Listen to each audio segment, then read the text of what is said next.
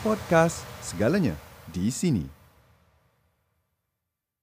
uh, suami isteri ayah dia tu conteng conteng dekat tangga tu uh, tangga rumah uh, nombor menaik dan suruh dia uh, bergerak. Uh, menaik tu ya dia dia lompat lah satu satu satu anak tangga. Kalau menurun dia menurun uh, 9 8 7 6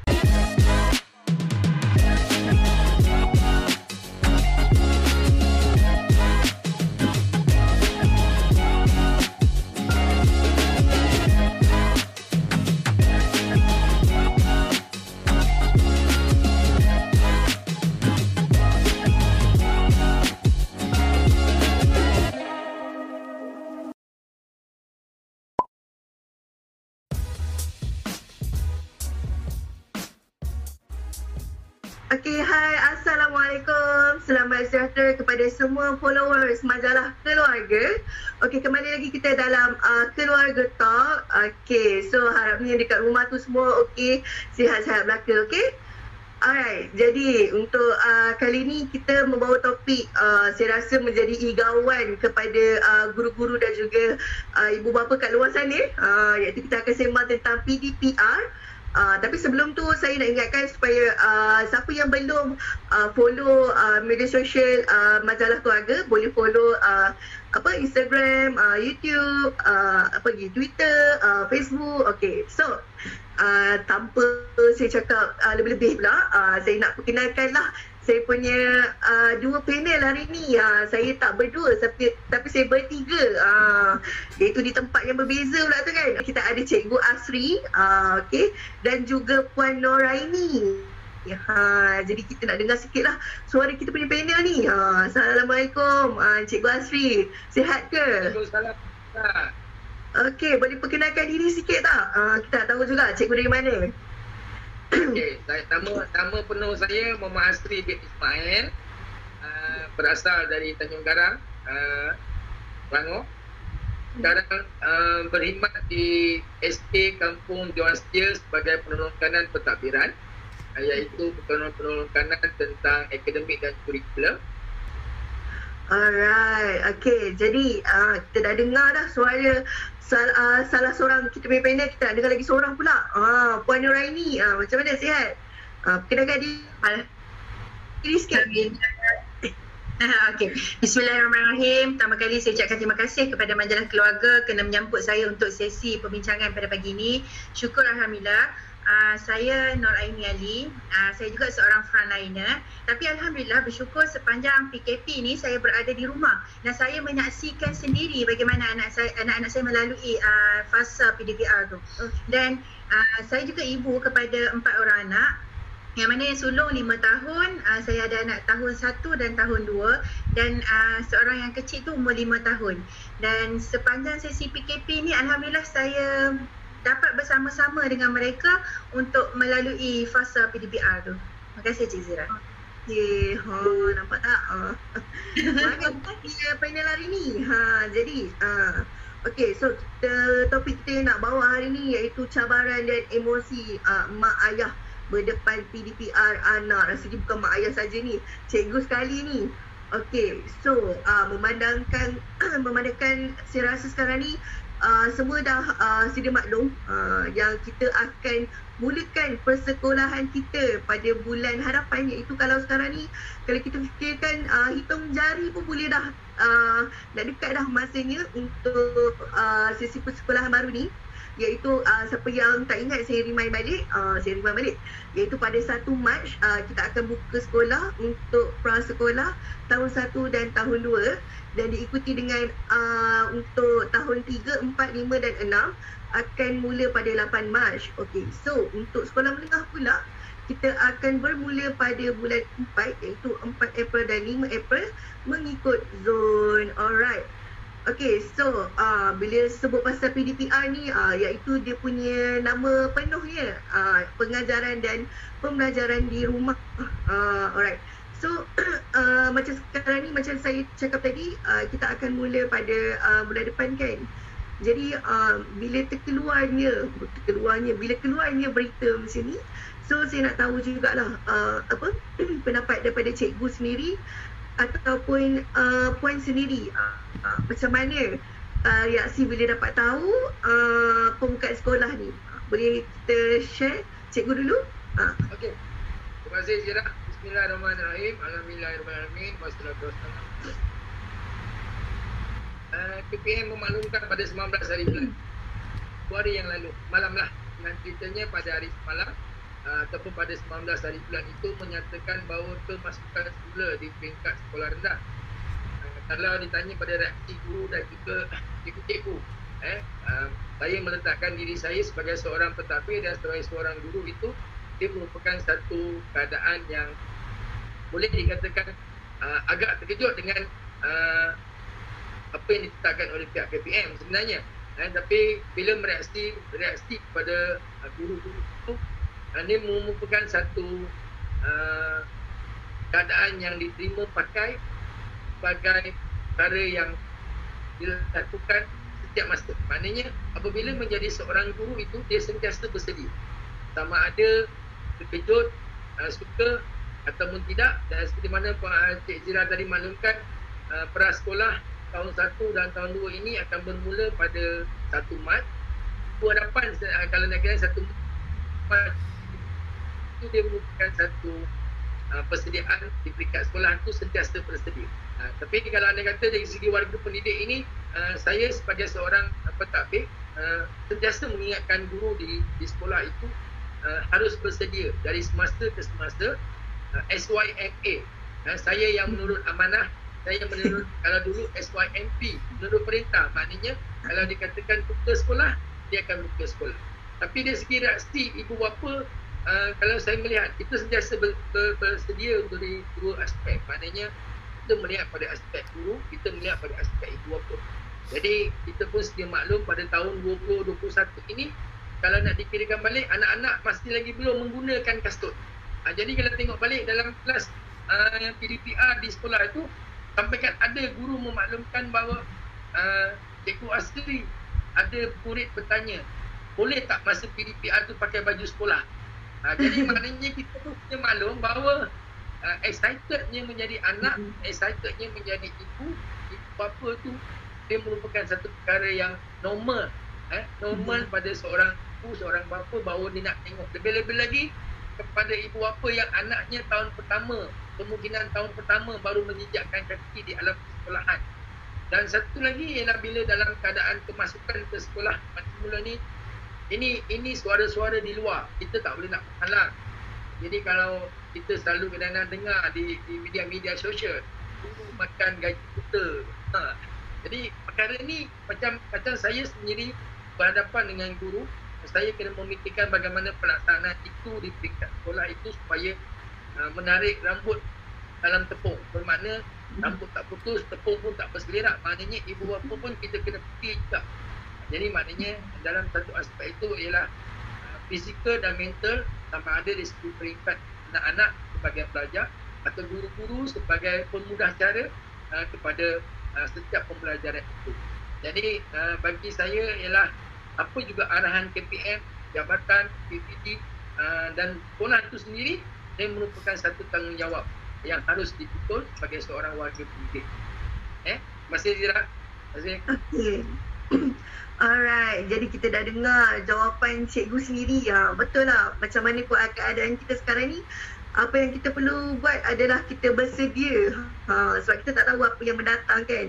Okey, jadi kita dah dengar apa kata cikgu, kita nak tahu pula uh, daripada apa segi ibu bapa, uh, saya ibu bapa, kita boleh tanya pada puan As, uh, puan As.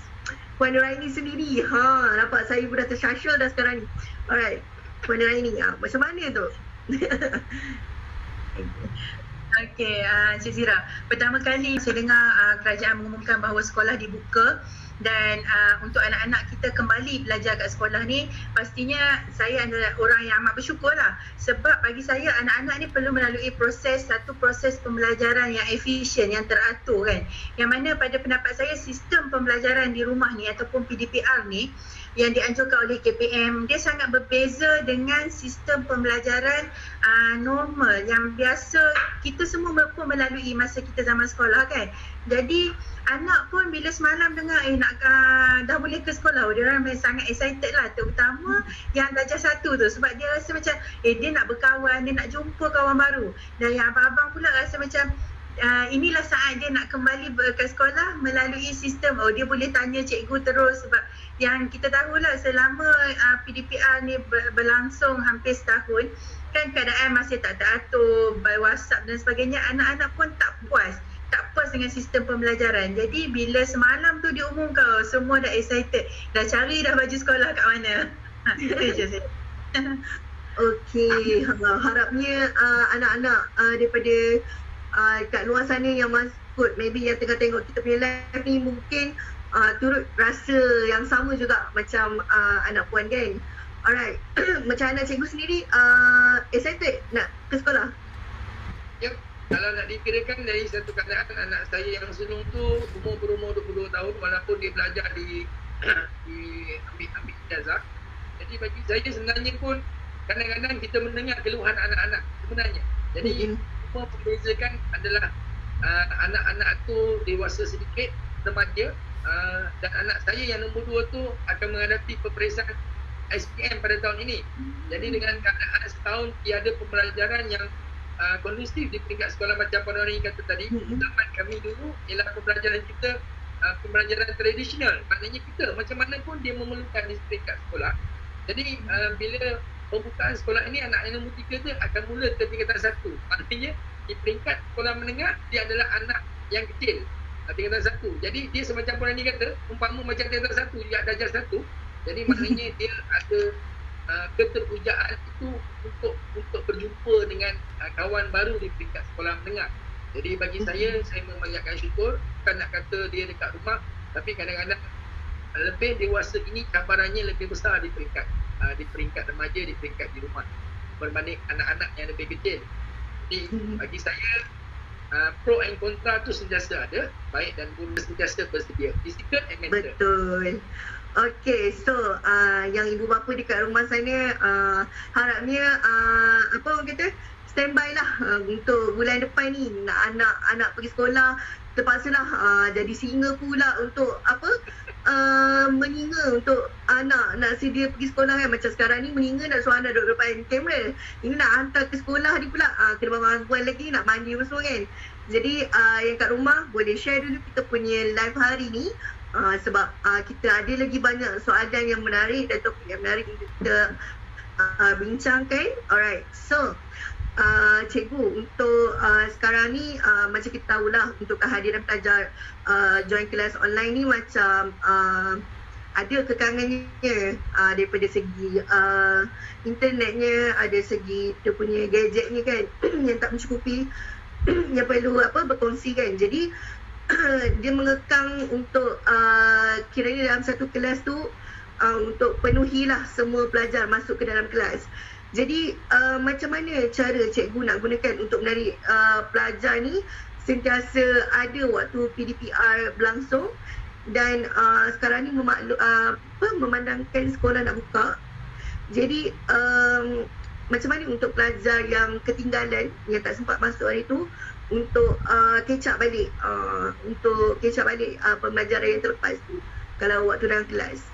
Okey Kasih Zira. Uh, kalau berbalik pada soalan yang ditujukan kepada saya itu berkaitan dengan apa cara yang digunakan oleh setiap guru uh, dalam pelaksanaan ataupun menarik minat pelajar. Jadi sebenarnya kalau nak dikirakan kelas online ini merupakan umpama satu kejutan budaya, budaya dunia pendidikan. Eh, yang dahulunya kalau kita tengok balik dipandang sepi eh, dan sunyi sehinggalah um, uh, akhir-akhir ini menjadi satu anjakan baru kepada dunia kan eh, jadi sedia atau tidak semua uh, individu dia harus menerima secara total maknanya secara uh, suka ataupun tidak dan uh, kita sebagai guru, ibu bapa, anak-anak Adam secerna-cernanya eh, dengan norma baru pendidikan itu. Kena kirakan balik uh, dia bermula tahun lepas. Jadi maknanya kalau nak dikirakan PKP uh, pertama dan PKP 2.0 ni uh, dia berbeza pelaksanaannya. Okey? Jadi baik ibu, bapa, guru eh, maupun pelajar sendirilah. Jadi maknanya kehadiran kelas secara uh, online dalam bentuk sama ada penggunaan aplikasi Zoom atau Google Meet ni uh, merupakan satu keperluan. Eh, keperluan dan kemestian juga. Kalau nak dikirakan pelaksanaan di sekolah, dia merupakan kemestian demi memastikan survival ini satu keadaan yang uh, pengajaran dan pembelajaran itu terus berlaku. Macam mana keinginan ataupun uh, pembelajaran uh, ini dilaksanakan ataupun di uh, disuarakan oleh pihak KPM. KPM adalah uh, menggubal dasar. Jadi yang melaksanakan itu adalah di peringkat sekolah. Uh, dan bila di peringkat sekolah ini cabarannya cukup. Eh, kena buat penyadual jadual penyusunan jadual. Jadi bila saya sendiri menyusun jadual itu, dia adalah penyusunan jadual yang saya kena fikirkan ibu bapa dahulu. Eh, kemudian saya fikirkan adalah penyusunan kepada guru. Maknanya itu faham Wa'imah walaupun dalam keadaan pengajaran itu tidak seperti mana. Kalau di kebiasaan di peringkat fizikal di sekolah, seorang guru tu mengajar hampir 28 waktu. Maknanya satu satu minggu tu adalah lebih kurang 14 atau 15 jam. Eh, bermakna Hmm. daripada pagi hingga tengah hari. Tapi walaupun PDPR ni pelaksanaannya hanya cuma 2 jam, tapi kerja buatnya itu lebih daripada yang kita rasakan bahawa bebanannya itu agak berat sebenarnya. Jadi uh, bila justru itu dalam keadaan ini pembelajaran yang uh, dibuat di Fly High Training Center FSTC ini sebenarnya hampir setahun. Bermula pada April 2020 itu adalah yang mana pada peringkat awal tu pihak center Wan Ida tu uh, memaklumkan kepada saya Cikgu Asri jomlah kita buat uh, pengajaran dalam bentuk online. Hmm. Pertama Zira pada hari ini uh, hari pertama kami membuat simulasi tu menggunakan handphone. Jadi Mhm. bila pengajaran handphone, saya pegang handphone, pusing sini saya kata, saya tak nampak, kita tak nampak dia punya kaedah. Eh, bila Mhm. dalam dunia baru, saya maklumkan tadi dunia baru, pendidikan Mhm. ini kita tak nampak mana nak mengajar. Jadi Mhm. bagi saya, Alhamdulillah uh, pada 1 April 2020 tu, buat pertama kalinya kaedah pengajaran itu saya membuat dalam bentuk kan kaedah PowerPoint. Maknanya bagaimana presentation itu dibuat saya cuba aplikasikan. Alhamdulillah pelaksanaan itu dapat dilaksanakan sehingga kini. Uh, jadi bagi saya uh, untuk memastikan sama ada PDPR di peringkat sekolah atau PDPR di peringkat center sendiri adalah untuk bagaimana memberi impact, memberi kesan pembelajaran kepada anak-anak. Jadi uh, saya tak nafikan kalau nak dikirakan balik uh, pelajar yang follow tu bukanlah ramai. Eh? Bukan Mhm. ramai setengah seperti mana yang boleh kita fikirkan. Kalau anda kata di peringkat PDPR di center ini ramai macam pelajar sekolah, saya rasa memang memang baik. Tapi kita tahu kekangan-kekangan kewangan, kekangan-kekangan dari segi aplikasi yang ada, eh, kemudian dengan gadget yang ada. Jadi maknanya kalau kena macam penilaian ni contohnya tahun 1, tahun 2, tahun 5 ada 3 kadang-kadang jadual serentak mana dia memberi satu pesan yang uh, kepada ibu bapa sebenarnya eh? Okey, betul-betul apa yang uh, Cikgu Asri cakap kan. Okey, jadi uh, kita dah uh, tahu uh, apa sikit sebanyak pendapat daripada Cikgu Asri sendiri uh, tentang apa? Uh, yelah bukan senang sebenarnya nak buat kelas online ni uh, kan. Uh, sedangkan kita pun yang bekerja pun kalau uh, secara online pun uh, ada kekangannya apatah lagi nak belajar dan waktu tu pun uh, untuk orang dewasa lain lah juga ceritanya ini untuk budak-budak lagi lah banyak songehnya. Okey, jadi uh, kita dah tanya Cikgu Asri. Ah, ya. dia sebenarnya Ah. kena dikira balik dia dalam kaedah pengajaran dan pembelajaran tu seseorang guru tu perlu memancing sebenarnya dia Ya. perlu memancing. Sebenarnya memancing dalam keadaan adalah uh, anak-anak tu saya nak dia rasa gembira jangan bagi tekanan. Jangan Ya. bagi tekanan kepada anak-anak tu sebenarnya. Baik baik ibu bapa saya selalu cakap dengan pelajar lepas kelas atau masa kelas. Okey kalau awak lepas kelas 2 jam ni awak pegang handphone nak main. Saya percaya ibu takkan marah. Ayah Mhm. takkan marah. Sebab apa? 2 jam dia berhadapan dalam komputer depan komputer depan ni adalah untuk menimba ilmu sebenarnya dan pada masa yang sama uh, kebaikannya berbanding fizikal dulu ibu bapa tak nampak anak-anak belajar bagaimana di sekolah jadi dalam bentuk pembelajaran online ni sebenarnya uh, ialah dia terhad macam Zira kata tadi keterbatasan batasan itu dari keterangan-keterangan yang ada sebenarnya kita faham. Ah, Jadi bagi saya walau apa pun uh, kita perlu kekalkan uh, anak-anak tu supaya dia rasa minat. Eh, Tira? Terima kasih Tira. Yeah. Okay. Alright. So kita dah dengar apa kata cikgu. Kita dah dengar pula dengan Puan Raini. Ha, okay. Puan, macam mana uh, PDPR ni dari uh, dulu-dulu waktu dulu-dulu first kali ha sebab kita tak pernah ada experience sebelum ni kan kita sendiri pun belajar dekat Betul. sekolah kan ni anak-anak kena pula belajar secara online so ha macam mana waktu minggu pertama uh, waktu PDPR berlangsung tu adakah puan jadi kelang kabut macam uh, ibu-ibu lain ha macam mana tu. Okey, Cik Zira. Uh, sebenarnya uh, mula-mula dalam menghadapi P, uh, PDPR tu, uh, sebelum anak-anak start, uh, saya sendiri melalui uh, PDPR juga dari rumah sebab saya sambung belajar dan berada dekat rumah. Tapi uh, saya melihat ada uh, dua perbezaan antara kami pelajar universiti ketika uh, universiti macam mana kita arrange kelas dengan guru-guru arrange kelas lah untuk anak-anak. Jadi pengalaman saya pada minggu pertama berhadapan dengan PDPR sekolah tu uh, terus terang saya cakap saya agak kecewa masa tu. Ini kerana semua pihak uh, kat, pada masa tu masih dalam keadaan kurang bersedia. Semua berlaku uh, ini kan semua berlaku secara mengejut. Jadi uh, saya memahami berbagai uh, isu yang timbul sebab uh, semua pihak termasuk guru-guru mereka memerlukan masa untuk melakukan dan menerima perubahan. Uh, ini termasuk lah macam kita tahu kan yang viral dan sebagainya, persediaan kemudahan gadget, net itu pun menjadi isu sebenarnya. Tapi uh, seb- kerana kurang kepada persediaan daripada guru-guru ni, ibu bapa, anak-anak yang lain pun uh, maka saya ketika itu mengambil langkah yang agak agresif yang mana saya terus mencari solusi kepada permasalahan. Okey, pada minggu pertama tu saya melihat kalaulah keadaan ini berterusan, anak saya anak-anak saya akan ketinggalan.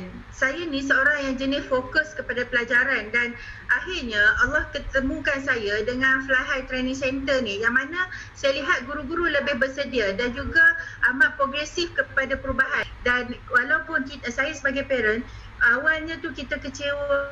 Kita tak boleh nak ubah. Macam saya saya tak boleh nak ubah macam mana guru-guru uh, dekat sekolah kan. Saya tak boleh nak ubah dia orang punya uh, uh, saya tak boleh nak ubah uh, tahap kemampuan guru untuk menyediakan kemudahan gadget internet dan sebagainya. Jadi sebagai ibu saya ada uh, Allah bagi saya rezeki lebih. Jadi saya memilih untuk menghantar anak saya ke kelas uh, tuition uh, dan saya memilih Fly High Training Center terima kasih Cik. Okey, jadinya uh, macam mana? Ni apa kalau macam contohnya uh, parents uh, parents sebab mas lain-lain orang lain-lain experience kan. Jadi ni apa yang uh, berlaku apa yang kita uh, hadapi untuk uh, mendapatkan pendidikan uh, untuk anak-anak? Tu based on pada uh, cara kita sendirilah kan. Uh, mungkin uh, ada orang uh, berpuas hati dengan cara cikgu, cikgu ajar. Ada yang lambat kecap. Ada yang kalau mampu buat macam puan kata kan uh, boleh buat alternatif lain untuk bagi anak lebih faham uh, dalam uh, PNP ni kan. Alright. So uh, siapa yang baru masuk live kita Okay so hari ni kita bercerita Kita berborak tentang uh, emosi dan cabaran uh, ibu bapa waktu PDP anak-anak ni uh, Iaitu bukan ibu bapa saja uh, Cikgu-cikgu turut terlibat uh, Turut terpalit lah dengan PDPR ni Jadi uh, macam sekarang ni um, uh, Macam kita tahu sebelum ni kita belajar uh, dekat sekolah Okay anak-anak pun memang sepanjang hidup ni belajar dekat sekolah lah kan uh, yang pertama ni dekat rumah dan uh, yang betul-betulnya dekat sekolah lah kira ni kan. Jadi uh, tak pernah lagi kita menghadapi situasi macam ni. Uh, bila datangnya virus ni barulah kita ada experience untuk belajar dari rumah uh, kan. Jadinya uh, macam dulu kalau kan kita paling paling lama pun cuti sekolah 2 bulan kan. Uh, so bila nak masuk sekolah tu adalah semangat dia. Tapi sekarang ni sebabkan belajar dekat rumah, belajar dekat sekolah, dah, dah lama tak sekolah kan. Dia belajar kat rumah, nak pergi sekolah balik ni macam Ay, macam lain macam je anak-anak ni kan. macam ada yang seronok, macam anak Puan Nurai ni kata seronok. Uh, ada pula lain pula jadinya. Uh, tak nak pula masuk sekolah, nak sekolah online pula.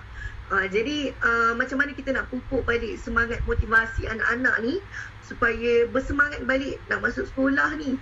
Uh, tak lama lagi, dah lagi berapa hari lagi ni. Ha, macam mana tu cikgu? Alright. Terima kasih Zira. Kalau uh, berbalik kepada motivasi, bagaimana perkara yang perlu ditekankan lah, eh? perlu ditekankan uh, agar anak-anak murid, uh, guru-guru terus bersemangat untuk belajar dan hakikatnya yang lama bahawa anak-anak ini di rumah. Macam mana Zira kata tadi lah eh? ada sebagainya di rumah. Baru ni kalau nak uh, saya suka melihat pada uh, keadaan. Bila saya kita bila menjadi seorang pentadbir kita kena sentiasa alert peka dengan keadaan-keadaan apa yang diviralkan supaya kita uh, menjadi seorang perancang jadi baru-baru ni bila kita terima satu viral uh, FB seorang parent tu dia uh, menghalakan atau memberitahu kepada KPN uh, KPN saya dah letih dia kata eh? Uh, kenapa dia dah letih? Sebab apa bila melihat anak-anak eh kalau saya saya akui kalau macam Puan ni sendiri kalau contohlah anak tahun satu tahun dua tu dia bertemu pada masa yang sama tu. Jadi uh, perkara ini sebenarnya uh, dia merupakan bila PKP 2.0 ni sebenarnya pada tahun awal 2021 ni sebenarnya GDPR itu dilihat sebagai persediaan ibu apa tu. Ibu apa dah sentiasa bersedia. Eh, dia berbanding dulu. Dulu dalam first PKP dulu, ibu apa dia tidak memper, tak, tak bersedia dari aspek GDPR ni. Jadi dia dia terima tu. Maknanya masa tu masa di awal 3 PKP sampai PKP 5 tu barulah kita rasa bahawa uh, persediaan ibu apa tu menjadi perkara yang tak nak. Jadi bagi bagi kita bila dalam keadaan melihat uh, kemelut ini membuatkan ibu bapa ni rasa down sebenarnya. Bila ibu bapa rasa down, saya sebagai seorang pentadbir di sekolah, saya juga merupakan seorang guru yang boleh memikirkan apa yang uh, perlu untuk ibu bapa, apa yang perlu untuk anak-anak, apa yang perlu untuk cikgu saya. Jadi akhirnya saya mengambil pendekatan, saya kata, uh, saya membuat satu Google Meet bersama dengan guru saya untuk memberi semangat kepada ibu bapa, memberi semangat kepada guru-guru saya, saya mengurangkan dalam keadaan yang mana jadual. Saya kata anak dia tak boleh dalam keadaan. Saya kata kurangkan uh, pemberian latihan itu dalam bentuk uh, sheet ataupun menghantar ke dalam WhatsApp group atau Telegram. Ini adalah untuk memberi latihan. Bila kita memberi, maknanya nanti dia akan membuatkan ibu bapa kena uh, bertungkus lumus pula. Ibu bapa dengan satu cabaran lain. Jadi ibu bapa yang bekerja. Jadi anak-anak itu kalau yang masih kecil yang berada di bawah sekolah rendah dan sekolah menengah ni kita dengar viral ayah sampai di rumah ayah sampai di rumah ayah handphone. Dia bukan sambut ayah tu maknanya kerana ayah tu jadi ya, ayah handphone ada kelas. Ha, jadi maknanya ini cabaran. Kalau nak dikirakan balik kalau ayah yang jadi itu down menjadi ayah tu sebab apa. Uh, aku ni balik sampai rumah bukan anak tu sambut sebab kita ni penat. Sebab anak nak tunggu handphone. Jadi apabila kalau ini berlaku bagi saya menjadi seorang pentadbir saya bersama dengan uh, bos saya guru besar sekolah saya saya rancang duduk bersama dengan dia. Rancangan apa pendekatan yang terbaik? Bahawa jangan bebankan guru jangan bebankan ibu bapa yang pentingnya kalau guru dia kata perlu gunakan Google Meet sekurang-kurangnya. 30 minit adalah untuk bersua muka. Jadi macam saya minta maaf cakap lah bahawa untuk memberi semangat kepada anak-anak ni sebenarnya saya panggil nama. Saya kenal hmm. pelajar saya nak kirakan balik kalau 38 orang tahun 6 saya tahu nama. Kalau geng-geng Afif uh, Mustaqim ni saya tahu geng-geng dia tu mana satu geng-geng dia. Bagaimana dia orang panggil hmm. mencapai. Jadi sebenarnya kalau sebut tentang motivasi ni bekerja bekerja ni memerlukan motivasi belajar juga memerlukan motivasi. Sebagai pembangkit untuk terus berdaya saing tak? maknanya berdaya saing dan uh, untuk dia maju ke hadapan. Tapi bagi saya memotivasi pelajar saya uh, yang perlu motivasikan diri saya dulu. Ha, kalau kita nak motivasikan orang kita motivasikan diri kita dulu. Jadi uh, bila mengajar dari hati adalah pilihan uh, ataupun uh, dia merupakan satu pil eh, vitamin eh, pil vitamin motivasi yang paling yang paling baik paling ampuh untuk menjadi seorang guru untuk memastikan bahawa pelajar-pelajar itu akan terus uh, tinggi akan terus bersedia untuk belajar dan dalam bentuk uh, secara online ni uh, bagi saya macam Puan Puan Nurani kata tadi lah pemilihan di High ini dia bukan hanya pemilihan kalau nak kirakan balik saya dulu pun apabila di Flower ke dalam Fly High Training Center sebagai hmm. uh, pemudah cara facilitator dalam pembingkilan pada awalnya dan apabila dalam bentuk KP pertama dia adalah menjadi pioneer dalam bentuk jadi uh, kalau tengok balik guru boleh membuat pelbagai cara sebenarnya eh sama ada dalam bentuk pertandingan boleh buat dalam bentuk uh, apa dia uh, permainan-permainan puisi yang ada dia boleh ambil boleh membina. Dan saya menyarankan kepada guru-guru di sekolah itu jangan bagi dalam bentuk kertas. Kalau boleh buat latihan uh, bergabung dengan guru-guru itu setiap mata pelajaran itu uh, mungkin guru ini membuat slide guru ini membuat Google Form supaya pelajar boleh terus jawab dan dia tidak menjadi satu kerja rumah yang terbeban. Kadang-kadang kita tengok dalam grup, uh, cikgu letak ini perlu dihantar tak cikgu? Kalau tak hantar macam mana? Kadang-kadang ada pula jawab cikgu, kalau, kalau tak hantar nanti saya abaikan. Janganlah. Bagi saya pula dia merupakan jadi bagi saya dalam dalam menjadi sebagai pendidik itu sendiri meningkatkan motivasi ini uh, dia beradaptasi dengan keadaan dan keperluan semasa sebenarnya Tira eh. Jadi hmm. tiada rahsia maupun uh, trik yang nak digunakan ikut dengan semangat yang tinggi kelas eh, menyampaikan ilmu. Jadi uh, selepas setiap kelas itu macam saya sendiri selepas setiap kelas kadang-kadang ada masanya modul PDPR, modul saya yang saya uh, membuat pengajaran itu saya save atau saya simpan dalam bentuk PDF saya bagi secara percuma melalui center saya kata Pak Ida yang ini saya simpan dengan syaratnya para pelajar uh, kena terima, ambil dan jangan viralkan. Ini kadang-kadang hmm. menjadi masalah dia terima, contohnya lah dalam kelas api contohnya. Saya rasa, okey saya nak bagi. Dan apabila ibu bapa dapat, dia pergi post kat grup ini. Ah, ni kelas anak saya malam tadi. Dia pun post. Kadang-kadang ada individu lain, dia jadi pemarah. Dia jadi hmm. pemarah kepada apa yang kita buat. Padahal uh, saya bagi itu adalah dia boleh menjadi satu latihan apabila dalam bentuk online saya nampak eh, Zira dengan Puan ini saya pernah menyampaikan PPSP untuk tempoh 3, 3 jam saya menyediakan slide hampir 280 slide kemudian saya hmm. sediakan dalam bentuk PDF itu saya bagi sebagai free gift saya kata ini hadiah apabila pelajar itu mendengar ceramah kita, pembengkelan kita dia menerima benda itu sebahagian daripada jadi kat sini dia boleh kata uh, kalau Pandora ini sebagai ibu, Abi buat apa tu? Dia tolak telak itu sambil makan. Jadi maknanya handphone itu dia digunakan sebahagian daripada platform untuk dia ulang kaji. Uh, jadi daripada slide saya itu dia mempunyai jawapan. Uh, jadi uh, macam contohnya saya akan bagi dalam setiap bulan nanti uh, setiap tahun tu saya akan bagi. Mungkin uh, step yang ketiga saya akan bagi. Jadi maknanya sebenarnya uh, apa juga dalam keadaan ini dia tidak disalahgunakan supaya perkara ini menjadi perkara yang terima dengan bulat. Ya, sebagai parent, sebagai anak, ya, Cikgu Asri bagi slide. Contoh, uh, Cikgu Asri bagi slide pembelajaran tadi. Jadi kita tak payah kita cuma baca. Hmm. Sebab dalam slide itu, ia merangkumi kepada soalan dan juga jawapan. Jadi bagi saya sebenarnya, uh, walau apa pun, uh, keadaan kita, pandemik kita, kita sentiasa mm-hmm. bersedia teruskan pembelajaran ini dalam sebenarnya fizikal pun ada dan teruskan juga dalam bentuk online ini sebenarnya. Eh, jadi Alhamdulillah, insyaAllah mudah-mudahan perkara ini dapat diteruskan buat apa juga pandemik kita bagaimana keadaan PKM Jabatan dan PPD sekolah bagaimanapun SYMA physical and mental itu sentiasa kena bersedia. Itu saja. Terima kasih. Tidak? Terima kasih Nurani.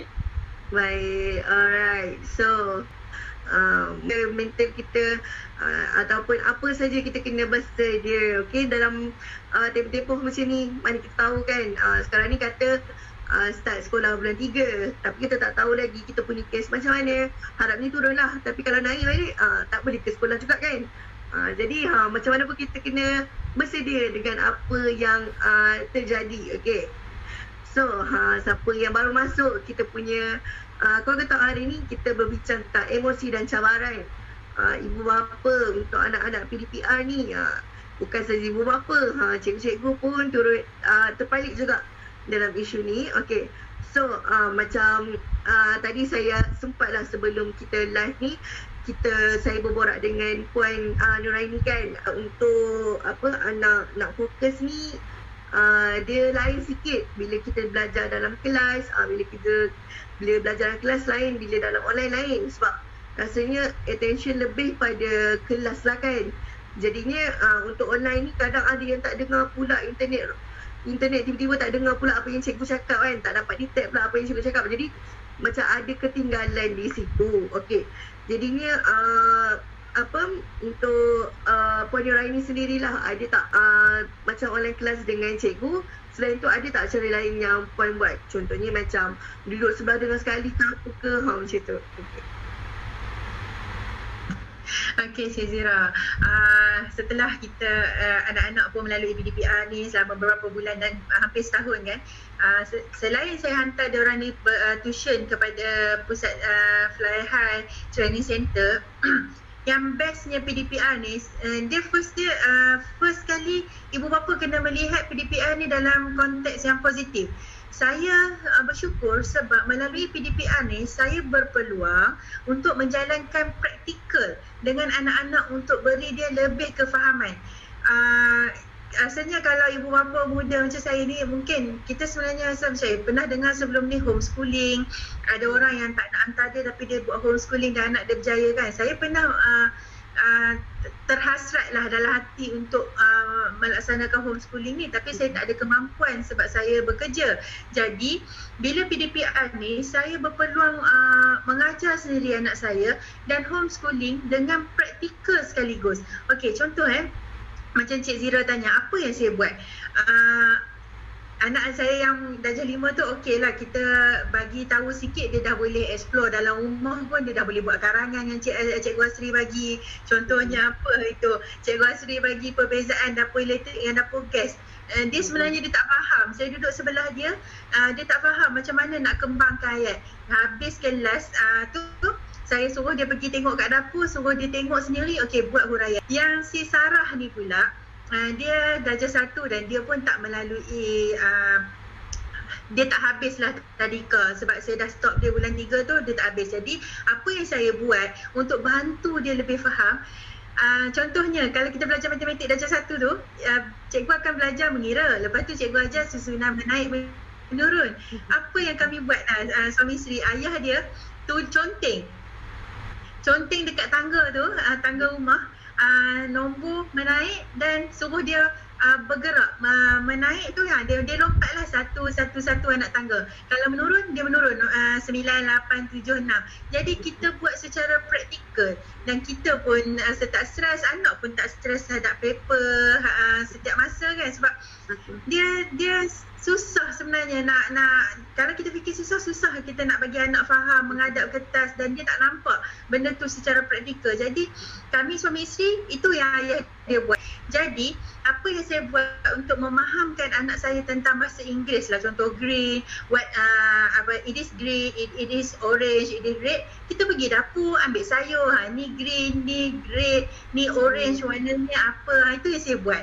Jadi saya berpeluang untuk gabungkan um, anak-anak ni untuk memahamkan sesuatu topik tu dengan visual, auditory dan juga kinestetik. Uh, jadi anak pun excited. Oh ni color ni, ni color ni. Uh, jadi dan saya uh, perkara pertama juga ibu bapa ni perlu sediakan satu environment uh, yang sesuai dalam uh, untuk belajar. Jadi bila dia rasa macam oh uh, dia nak belajar dia selesa. Walaupun kat rumah kita tu tak perlulah kita nak beli semua set ataupun tak semua orang berkemampuan untuk beli meja belajar semua satu. Kita kan ada meja makan. Meja makan lah yang kami gunakan untuk wujudkan sis, uh, per, apa persekitaran yang membina untuk anak-anak belajar.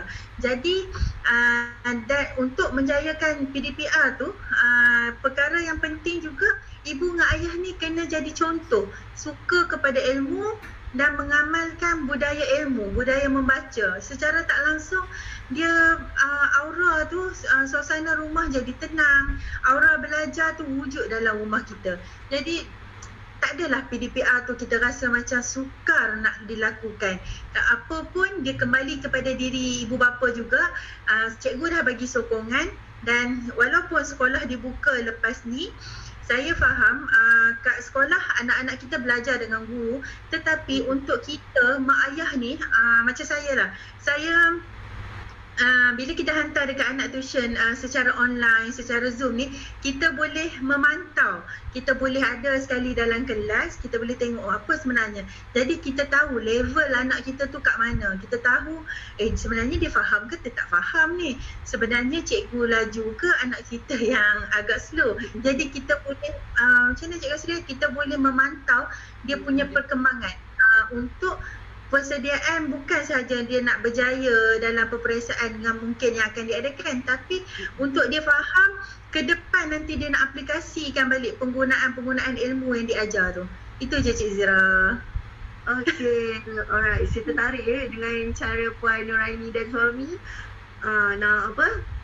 Nak lebih fahamkan anak tentang uh, pembelajaran dengan yang buat uh, tulis semula kat tangga tadi tu kan. Eh menaik menurun tu selalu anak-anak yang conteng kan rumah. Ha. sekarang ni ayah sendiri yang conteng untuk pembelajaran anak-anak. Baguslah kan situ kan. Alright dan tak uh, kita boleh macam Cik Zira dan rumah kita pakai mozek uh-uh. kan kita pakai kita eh, kita conteng je. Cik Gasri kan tak ada masalah. Yang penting kalau kita fokus pada ilmu conteng tu dengan apa marker pen yang boleh padam tu last sekali kita gunalah kan sekarang ada orang buat kain novel dan sebagainya. Gunalah kain tu lap balik. Insyaallah rumah pun bersih rumah pun cantik. Anak pun dapat pelajaran insyaallah. Betul. Insyaallah banyak banyak tips eh daripada puan Nuraini. Uh, yang mana dekat rumah tu boleh ikut uh, caranya. Kira ni tak adalah anak seorang-seorang belajar kan? Kita tak tahu lah. Kan yang kita tak tahu result okey. Uh, janganlah dia macam tu kan? Uh, boleh ambil uh, tips macam mana puan Nuraini buat supaya uh, apa yang uh, anak-anak belajar waktu tengah online tu boleh dipraktikkan dalam uh, kehidupan dia uh, dekat sekeliling kan. Okay. So uh, macam uh, sekarang ni kan uh, macam kalau kita tengok dekat social media ada je uh, apa uh, mak-mak uh, berkongsi uh, sekali cerita lah kan termasuklah uh, ada satu situation yang anak sampai sempat lagi rupanya tengah belajar online ni main game pula dekat sebelah Ha, macam mana tu? Cikgu detect ke tak tu kan? Ha. So macam uh, cikgu sendirilah kan. Macam situation sekarang ni, macam yelah kadang kalau kalau uh, mak duduk sebelah tak adalah berani main game kan kalau duduk seorang-seorang ni jadi macam mana cara kita nak pantau uh, ibu bapa ataupun cikgu sendiri untuk pantau untuk uh, attract lagi uh, anak murid untuk dengar apa yang kita kata. Uh, rasanya tadi Cik, uh, Cikgu Asri ada berkongsi sedikit kan jadi ke, ada lagi uh, tambahan untuk soalan ni. Ha. Okay. terima kasih Zira pada ini. Uh, kalau nak dikirakan pada satu aspek isu kreatif dan bijak ni memang satu isu yang berbangkit di sekolah sebenarnya mm-hmm. eh, maupun di, uh, dia adalah isu berbangkit sama ada di peringkat sekolah ataupun di peringkat kecil sebenarnya ya. Hmm. Jadi isu ini berlaku di mana-mana. Uh, cuma uh, keadaan yang berbeza sebagaimana murid contohnya memonteng kelas uh, di tandas maupun bermain di bawah meja. Ini perkara yang normal. Cuma uh, dikatakan bahawa uh, keadaan cuma sekarang ini berlaku di rumah semasa di situasi pandemik dan PDP ini ia satu norma baru. Yang mana kadang kadang balik uh, kita sebagai guru, kita juga sebagai ibu apa tak mampu untuk alat kenakalan anak-anak bagi Betul. saya anak-anak yang nakal ini adalah proses pembelajaran. Jadi apa yang saya buat ialah saya mengandaikan diri saya ini merupakan seorang pemandu pas. Pemandu pas express dalam, dalam pembelajaran ini. Jadi saya kata senang je. Untuk mengelakkan pelajar ini dia tidak leka ataupun dia melakukan kerjaan lain. Di hmm. sekolah saya uh, guru pun menetapkan waktu pembelajaran video mesti on. Jadi memang ada juga kita tak nafikan lah. Di dalam standar kelapa itu ada satu sedikit yang tak baik. Kita tahu. Dalam sebuah kelas, tak semuanya itu boleh mengikut kata. Kadang-kadang uh, menjadi seorang guru, baru mengajar, cikgu hari ini kelas habis pukul berapa? Wah, lagi mengatakan kita rasa, baik, saya ni baru mengajar, dah tiba tanya bila habis. Maknanya kita nak rasa kecewa. Dan saya pula, bila dalam keadaan uh, sindiran itu pada pelajar kalau pukul 10 saya kata okey kelas kita dah habis ya pukul 10 kalau siapa nak leave saya tak ada halangan. Tak apa cikgu kami nak bermakna pada masa yang sama kita tahu uh, budak-budak ni still on nak tunggu kita. Walaupun Hmm. ada bagi saya yang tak mahu tu berapa peratus sangat tu. Jadi Okey. saya kena memikirkan bahawa uh, apa saja uh, kita tak mampu menjadi seorang guru yang menghalang kenakalan anak-anak itu itulah bagi saya harus beradaptasi dengan sikap mereka. Jangan asyik bagi saya pula jangan asyik memantau. Kita ni tak boleh nak memantau sentiasa anak itu dalam keadaan. Mungkin kadang-kadang dia diam. Kadang-kadang dia bermain tu sambil bermain tu dia jadi kita dia boleh mendengar dan memahami sebenarnya. Sebab tu bagi saya dalam keadaan pengajaran saya saya akan tik nama pelajar. Tik kalau dia kata 38 orang saya tak okey saya masuk lebih awal saya akan tulis nama. 38 orang saya akan nama tulis jadi kalau contohnya lah waktu pengajaran ni waktu turnnya ada turn Zira tapi uh, Nur Panura ini tak jawab. Saya kata ah, sabar Panura ini bagi Zira jawab. Tetap saya tak akan uh, apa override dia, dia orang punya bahagian. Maknanya kalau you pandai sekalipun you boleh menjadi seorang pendengar. Tak semestinya penjawab. Jadi uh, kita tak mahu mengundang perasaan stres dalam uh, dalam diri guru dalam diri ibu bapa pelajar dalam konsep pelaksanaan PDP hari ini ya. Jadi uh, kita kalau boleh saya adalah untuk menguntungkan kedua-dua pihak, ketiga-tiga pihak, pihak guru, pihak ibu bapa, pihak anak-anak. Tapi lebih afdal jika kita ni uh, sebagai guru maupun ibu jangan uh, buka uh, peluang. Lebih afdal ni jangan jangan buka peluang untuk mereka menyelinap. Kadang-kadang orang pandai. Jadi macam orang lain kita guna kat mana? Meja makan. Kita nampak. Walau Mhm. Ima uh, ibu uh, sedang menggoreng di belakang di dapur pun dia masih dapat memantau. Kalau kita bagi dia bilik uh, kita tak tahu apa dia buat. Jadi maknanya kita lah yang kena sebagai ibu, sebagai guru kita tak nampak. Kalau kita jadikan mereka kawan, cara kita pada mereka maknanya kita dapat mengurangkan dari segi aspek apa tadi eh. Maknanya mereka cuba curi-curi tulang. Jadi macam kita tadi, saya kata tadi lah Zira, Puan ini maknanya jangan terlalu memantau. Jangan jadi manusia yang menghukum. Kita ni perlu jadi manusia yang menilai. Macam saya kata tadi, kalau anda kata Afif Mustaqim hari ni belajar sampai pukul 10 contohnya, tiba-tiba dia kata dengan Puan ini, Ibu, Mama, nak tengok TV sekejap. Saya rasa sebagai seorang ibu, dia akan membenarkan dengan rela hati. Dan silap-silap saya kata dengan anak-anak yang belajar tu, eh untung Wan. Awak tak duduk depan kredit, mak tu. Bagi apa nak? Mama, anak-anak, minum, minum. Ibu hantar. Jadi maknanya, itu satu cara juga secara lembutnya seorang ibu memantau secara dalam diam itu bahawa dia memerlukan sokongan. Dia memerlukan bahawa anak-anak ni adalah orang yang perlu di uh, diajak berkawan. Sayyidina Ali memberitahu pada kita pun anak yang berusia begini kita kena layan mereka seperti kawan. Jadi kalau macam anak-anak saya dah dewasa besar tu ada masa dengan anak kecil saya, saya jadikan mereka sebagai seorang sahabat. Jadi bagi saya uh, kita tak lari eh zirah orang ini kenakalan anak-anak ini bagi saya itu proses pembesaran. Jadi mereka tak boleh. Lainlah kalau dekat situ contohnya memang kita tak nafikan berlaku. PDP hari ini di, di sebuah sekolah bahawa uh, berlakunya uh, menghantar video-video yang kurang baik. Jadi bagi kita sebenarnya adalah uh, mentality. Jadi kalau sebagai seorang ibu uh, jangan letakkan bahawa uh, ibu itu menjadi seorang penghukum. Hari ini ada kelas mesti belajar. Jadi kadang-kadang dia menjadi tekanan. Bagi saya open minded. So bagi seorang guru pula terima. Bahawa ini adalah asam garam. Bahawa saya cakap anak-anak awak ni depan skrin tak mampu buat apa-apa. Saya boleh sentuh kat skrin. Kalau kat sekolah mungkin betul? Jadi kita tak mampu. Jadi maknanya apa yang baik adalah saya berlapang dada saya anggapkan bahawa perkara itu uh, satu keadaan yang menyeronokkan jadi jangan andaikan bahawa anak-anak itu kenakalan mereka diorang tengok apa-apa diorang lah yang rugi bagi saya sebenarnya mereka lah yang rugi kalau tak menggunakan platform ini sebahagian daripada proses penerimaan pembelajaran yang lebih baik. Ya, Terima kasih Zira, terima kasih Puan Nuraini. Okey, ha, dengar. Yelah, cikgu dekat uh, rumah tak boleh nak buat apa-apa kan dengan anak uh, dengan anak-anak murid kan. Waktu buat online tapi uh, kalau anak-anak dekat rumah tu tak dengar cakap cikgu, uh, mak pula sekarang ni jadi menyinga dekat rumah. Ha, itu yang kita tanya dekat uh, Puan Nuraini ni. Okay, so uh, macam uh, sebelum ni uh, anak-anak belajar dekat sekolah kan uh, kita mengingat tengok anak buat kerja sekolah waktu mungkin waktu petang ataupun waktu malam waktu uh, inilah sesuai yang kita buat kerja sekolah kan uh, jadi waktu tu pun uh, ibu-ibu dah dah menyinga dah uh, ni apatah lagi uh, sekarang ni orang belajar online. Uh, diorang banyak ke uh, dekat rumah. So uh, rasanya macam orang dah uh, hari ni pun kalau ikutkan sekarang ni pun dah uh, lama uh, rasanya kan. Uh, diorang dah ada pengalaman sendirilah untuk belajar secara online ni. Sampaikan mampu untuk buat jadual sendiri pukul berapa belajar, pukul berapa main apa semua kan. Uh, dia yang ambil kesempatan tu habis-habis belajar terus main sampai malam sampai tidur.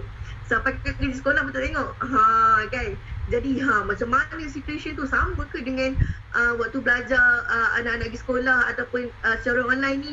Baiklah puan Nuraini uh, anak-anak apa habis belajar online terus minta orang buat kerja sekolah ke? Macam mana ke? Ha nak hadapi situasi menyinga dengan anak-anak buat kerja sekolah ha ni? Ha macam mana tu puan Nuraini? Okey, ya sebenarnya sepanjang PDPR ni cabaran yang saya hadapi dalam ajar-ajar anak kan uh, dekat rumah ni adalah nak mendisiplinkan uh, anak-anak dengan masa. Sebab dengan uh, ibu ni ayah dia bekerja jadi kita yang dekat rumah ni uh, mak dengan anak ni garang lah macam mana pun dia macam tak ada tak ada dia tak terkesan pun. Uh, dia dia dia jadi leisure je dengan mak ni kan. Itu itu yang menjadi cabaran utama saya. Tapi uh, perkara biasa kalau kita lihat bila dengan cikgu uh, anak-anak ni lebih mendengar kata berdisiplin sebab cikgu uh, melihat dia. Dan cikgu bertanya ini saya tak pasti sebab kalau kita pun oh cikgu lah cikgu lah kita jadi bukan kita je anak-anak pun jadi satu perasaan macam eh sekejap cikgu tanya sekejap cikgu tanya. Jadi dia orang fokus. Ah macam tu. Itu yang uh, saya amat bersyukur lah sebab bukan uh, dia orang boleh belajar dengan saya tapi Umi Umi tolong lukis Umi Umi ah macam ni kan. So tapi kalau dengan cikgu uh, bila saya jumpa guru-guru di Fly High Center uh, Fly High Training Center ni Guru-guru ni amat bijak dalam mengurus komunikasi dua hala. Macam Cikgu Asri cakap tadi lah. Uh, dia dah senaraikan nama kejap lagi tu yang sampai Afri cakap apa tau Cikgu Asri. Hmm, Alung kalau tak ada kawan boleh jawab, uh, Alung jawab lah. Sampai ada kawan cakap, alam eh ni lelaki. Ha, macam tu. Tapi itu yang memberi kesan tau. Bila maknanya oh dia dengan cikgu dia fokus. Itu yang saya memanglah saya nak macam tu. Tapi pada masa sama saya faham cikgu memberi peluang kepada orang lain. Saya cuma cakap kat dia, it's okay Along. Kalau cikgu tanya Along tu maknanya cikgu tahu cikgu nak bagi peluang kat Along. Along pun bagi tumpuan. Kalau Along tak bagi tumpuan tutup kamera mesti ya. Uh, cikgu pun tak perasan Along. Ha, itu je. Jadi saya melihat uh, macam cikgu Asri buat tu membuatkan semua orang ready tau. Nama dia dipanggil. Dan ianya dilihat uh, berkesan lah daripada seorang ibu tu mengajar. Dengan ibu dia manja, dia boleh macam uh, boleh naik-naik atas badan lagi. Jadi dia tak fokus. Jadi uh, kalau nak faham 50% tu tinggallah 30%. Uh, itu yang menyebabkan uh, saya hadaplah menghadapi cabaran tu. Macam Encik Zira kata tadi untuk mengajar. Jadi ada kala tu memang boleh jadi singa, boleh jadi makhluk hijau. Sampai kadang-kadang tu menjerit tu hampir boleh dengar lah jiran sebelah kan. Tapi semua tu uh, boleh diatasi lah bila kita faham uh, level anak tu macam mana. Uh, jadi ibu ayah ni kena cepat-cepat switch lah. Kita kita faham. Kadang kita tak ada kemahiran untuk mengajar. Kita tak melalui satu proses pembelajaran macam mana nak ajar anak macam mana cikgu ada ada kursus yang tertentu kan. Jadi bila kita rasa nak marah, nak hijau kena cepat-cepat switch. Macam tu juga apa yang kita kita mak ayah ni dah jadi cikgu kan. Jadi hmm, praktikal kita selama 8 bulan berapa bulan kita punya PDPR tu itu adalah praktikal kita uh, bila anak-anak kembali ke sekolah balik dari sekolah dia orang nak buat kerja sekolah uh, kita akan jadi cikgu lagi sekali. Tapi kali ini kita lebih bersedia kita pun macam cikgu juga. Kita pun lebih bersedia tak ada dah nak hijau nak menyinga. Kita pun lebih uh, macam cepat boleh cepat-cepat switch. Kalau kita nak menyinga tu okey okey no no no nanti anak aku tak faham. Jadi sebab kita nak ajar anak ni mestilah dengan kita pun mempunyai satu psikologi tahap psikologi yang tinggi. Uh, tahap kefahaman yang tinggi. Jadi uh, kita dah uh, bila ni kita bila kita dah marah anak tu emosi anak-anak menurun. Buat kita yang nak mengajar ni pun jadi letih. Dan proses PDPR kita dengan anak tu pun tak akan berjaya. Bila tak berjaya masing-masing penat. Anak pun penat tak faham mak pun penat mengajar. Jadi saya syukurlah dengan teknik dan kesedaran yang tinggi uh, saya sendiri apa yang saya alami sebagai PDPR tu saya berjaya melalui fasa PDPR ni dengan uh, jayanya alhamdulillah dan sebenarnya ibu dan ayah uh, akan lebih berjaya untuk menjadi guru kepada anak-anak kalau akaun emosi mak dan ayah ni tinggi maknanya niat nak ajar anak tu untuk kefahaman dan pasti secara tak langsung kan kita boleh bagi ketenangan pada anak-anak. Cuba bayangkan kalau kita menyingar, kita marah, kita herdik, dia pun dah tak ada emosi. Kejap lagi dia menangis, kita nak pujuk. Uh, itu yang memang akan memberi kesan, oh lepas tu dah tak belajar. Kita pun letih, anak pun letih. Jadi bila ekau emosi um, dan jiwa anak-anak ni kita penuhi dengan rasa sayang, mereka ni dengan sendiri akan melakukan aktiviti belajar uh, tanpa ada paksaan. Kejap-kejap kita pun nak buat kerja kita uh, dan bila dia tak paksa dia tahu kejap lagi kalau dia buat dengan baik dia akan dapat reward. Uh, kita bagilah apa-apa reward macam Cik Wasi cakap tadi kan. Dan bila kita bagi reward tu dia akan lebih semangat nak melakukan sesuatu reward ni tak semestinya kebenaran macam Cikgu Asri cakap lah uh, nanti bila dia dah hadap kelas 2 jam dia, dia, dia dah fokus dia dah buat kerja siap-siap kita janganlah saya saya pun tak adalah sekejam mana sebab saya pun penat kalau nak menyinga nak jadi makhluk hijau hari-hari kan jadi okey pun okey sekejap je. Tapi dia mestilah ada satu tempoh dan limitasi juga. Bukanlah bermakna okey habis kelas nak main sampai 2 jam. Oh no. Kita ada bagi supaya dia tahu uh, sebanyak mana dia usaha sebanyak itulah dia berjaya mendapatkan rewards yang diperlu uh, yang selayaknya. Ha maka secara tak langsung uh, bila kita bagi dia reward kita bagi dia pujian dia hubungan mak dengan anak ni uh, walaupun nak untuk menjayakan PDPR untuk menjayakan proses nak bagi anak jadi cerdik ni uh, bila kita dah ada satu uh, macam hubungan kasih sayang kita dah macam gam dah melekat dah hubungan kita dengan anak tu kita bagilah apa pun kita suruhlah buat apa pun automatik dia orang akan buat tanpa ada apa nama argument lah tanpa ada Allah tak boleh lah tak boleh lah. Maka um, macam Cikgu Asri cakap tadi, walaupun kita rasa macam uh, bebanan, tapi bebanan tu kita boleh kawal dan anak-anak pun insya-Allah kita doakan uh, melalui apa niat tu yang utama. Niat kita nak mengajar, niat dia orang supaya faham, Allah akan mudahkan dan uh, itulah kita doakan supaya anak-anak kita berjaya. Alright, betul insya-Allah. Jadi uh, jangan mengira sangat uh, tapi cuba jadi kawan kepada anak-anak belajar sama-sama. Betul? Alright. Okay, so yang mana ibu bapa yang sedang uh, menonton sekarang ni, uh, keluarga tak ni, uh, yang mana selalu mengingat, anak bila nak siap kerja sekolah apa semua. Uh, try untuk uh, reduce kemarahan tu.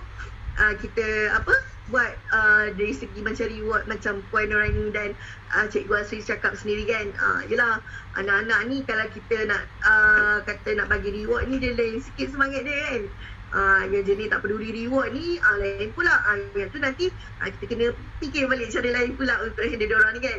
Okay, ni apa yang kita buat sekarang ni walaupun uh, tak kisahlah macam uh, cikgu kita perlu bersedia bukannya untuk kita tapi untuk masa depan kita semua untuk anak-anak kita betul? Okay, so jadi uh, tak kisahlah kita kena PR ke, uh, pergi sekolah ke, belajar sekolah at least uh, ibu bapa dah standby uh, uh, macam mana situation kita nak hadapi sebab uh, sekarang kalau PDPR uh, kekangannya dari segi uh, belajarnya kan nanti bila uh, bila masuk sekolah kekangannya daripada kita nak ikut SOP pula uh, jadinya apa-apa pun yang terjadi kita kena standby okey? Harap uh, ibu-ibu dekat luar sana ibu bapa kat luar sana dan juga mungkin ada juga pelajar kita yang dengar uh, kita pergi keluarga hari ni. Uh, jadikan semua ni macam semangat untuk kita uh, meneruskan harian-harian kita dengan sebaiknya. Dan uh, satu je yang kita semua harap supaya uh, negara kita, uh, dunia kita ni bebas daripada uh, virus yang sedang melanda dan uh, kita punya uh, bacaan harian juga semakin menurun supaya kita boleh uh, hidup uh, macam mana kita hidup sebelum ni okey jadi uh, saya rasa uh, tamat sini saja terima kasih kepada Cikgu Asri terima kasih kepada Puan Nuraini ha sudi berkongsi hari bulan nanti uh, anak-anak juga Uh, dan juga ibu bapa dan cikgu uh, bersedia untuk uh, masuk ke sekolah. Hmm. Lepas ni sunyilah rumah kita kan. Anak-anak dah pergi sekolah. Uh, betul? So kita rasa kita end dia sampai sini. Uh, terima kasih Puan Nuraini. Uh, terima kasih uh, Cikgu Asri. Uh, sudi berkongsi dengan kita hari ni. Jadi uh, nak tahu untuk keluarga tak next. Kita nak cakap pasal apa lagi uh, boleh uh, tengok untuk next fight. So jangan lupa uh, follow Instagram dan juga YouTube keluarga dan juga Facebook, uh, semua media sosial majalah keluarga. Okey, jadi kita end kat sini je. Terima kasih Puan. Terima kasih Cikgu. Terima kasih. Okey, uh, harap apa yang kita kongsi hari ni beri makna pada orang, okey? Alright. So kita InsyaAllah kita beransur dulu. Assalamualaikum. Selamat jaga semua. Bye. Terima kasih Cik Zira. Kasih keluarga.